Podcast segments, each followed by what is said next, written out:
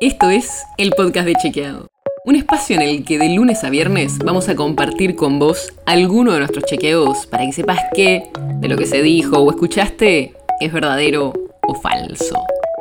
También te vamos a presentar las verificaciones que hacemos de las desinformaciones que andan circulando por ahí y vamos a traerte datos y contexto para entender mejor las noticias.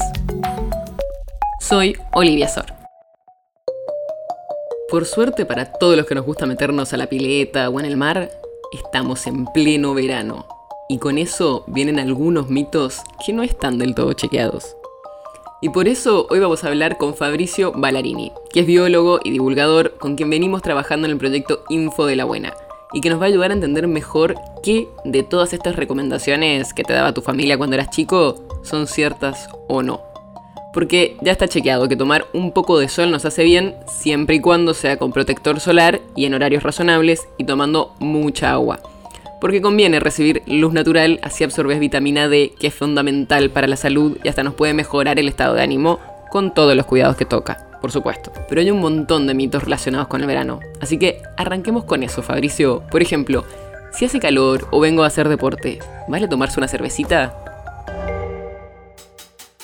Es importante tomar muchísimo líquido después de hacer una actividad física intensa, sobre todo si hay calor.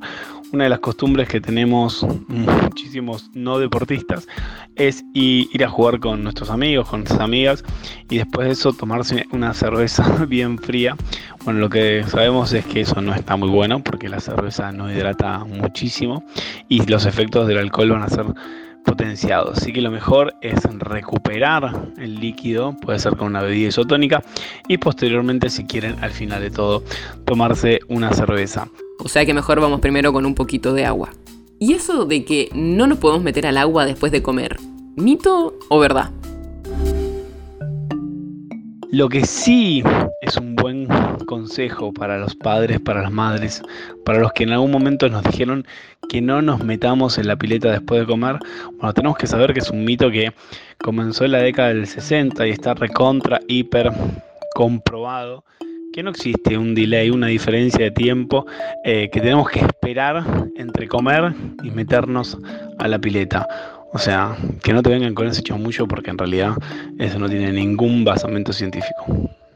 O sea que a hidratarse bien, y no solo con alcohol, y no hace falta esperar antes de meterse al agua. Datos basados en evidencia para disfrutar el verano. El podcast de Chequeado es un podcast original de Chequeado, producido en colaboración con Posta. Si tienes una idea, algún tema del que te gustaría que hablemos en un próximo episodio, escribinos a podcast.chequeado.com. Y si te gustó este episodio, seguinos en Spotify o en tu app de podcast favorita y recomendanos a tus amigos.